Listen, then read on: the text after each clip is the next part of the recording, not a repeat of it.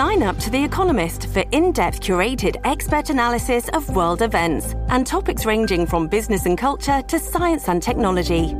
You'll get the weekly digital edition, online only articles, curated newsletters on politics, the markets, science, culture, and China, and full access to The Economist Podcast Plus. The Economist is independent journalism for independent thinking. Go to economist.com and get your first month free.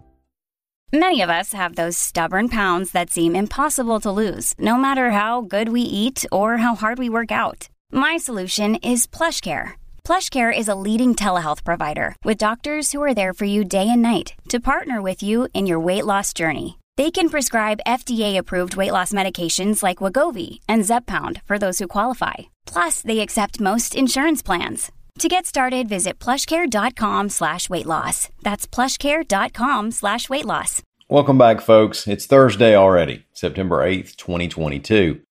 We have Steve Marshall squaring off with the VA, an Artemis update, an iconic restaurant's closing, and a city dinged for violating its own burn ban. I'm Mike Morgan, and we're down in Alabama.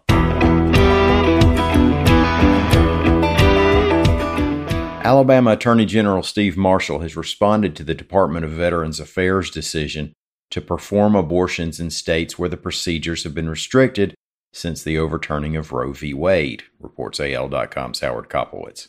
The VA has said it'll begin providing abortion services to veterans and VA beneficiaries in cases deemed medically necessary, which it has said includes cases in which the mother's life is in danger but also cases that involved rape or incest. Now, Alabama's abortion law is a near complete ban, but does already have an exception for when the mother's life is in danger.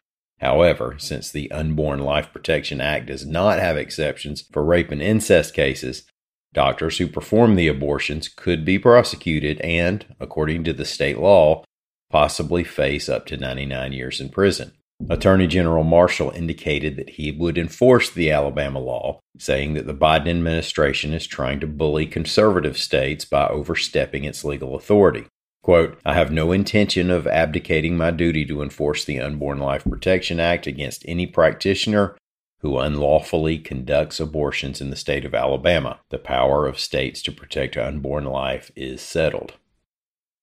So, the big question for fans of space travel is when will the Artemis program and its Huntsville designed rocket finally give us a liftoff? AL.com's Lee Roop reports that scrubbed launch number two happened Saturday because of a leaky seal called the quick disconnect between the rocket and the liquid hydrogen fuel line on the mobile launcher. Engineers and technicians from Marshall Space Flight Center in Huntsville are at the launch site to help work the problem. The NASA team is replacing the leaky seal at the launch pad but the big rocket may end up back in the vehicle assembly building to have batteries reset. Now, they'll also be figuring out the cause of the leak, checking connection points for any other leaks, checking plate covers on umbilical interfaces, and more to be ready for the next launch window. Now, that window, which exists to get the Earth's rotation, the moon's orbit, and the rocket's trajectory all synced up like they like it, opens September 19th and closes October 4th we could get another update from NASA today.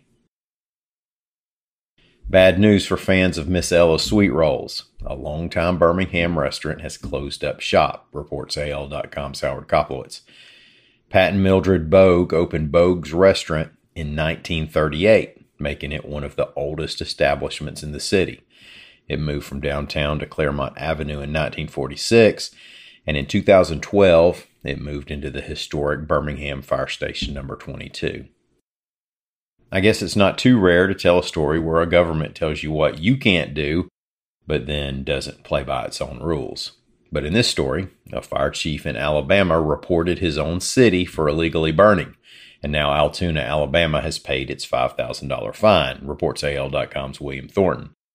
Now, according to the Alabama Department of Environmental Management, back in June, the Etowah County town burned vegetation during its annual burn ban, and the fire was also too close to an occupied building. Altoona Fire Chief Tim Crow reported the town to ADEM, which levied a fine of $5,000. The town owned up to what it did, paid up, and has now agreed to begin strict enforcement of several of its ordinances, including the no burn order.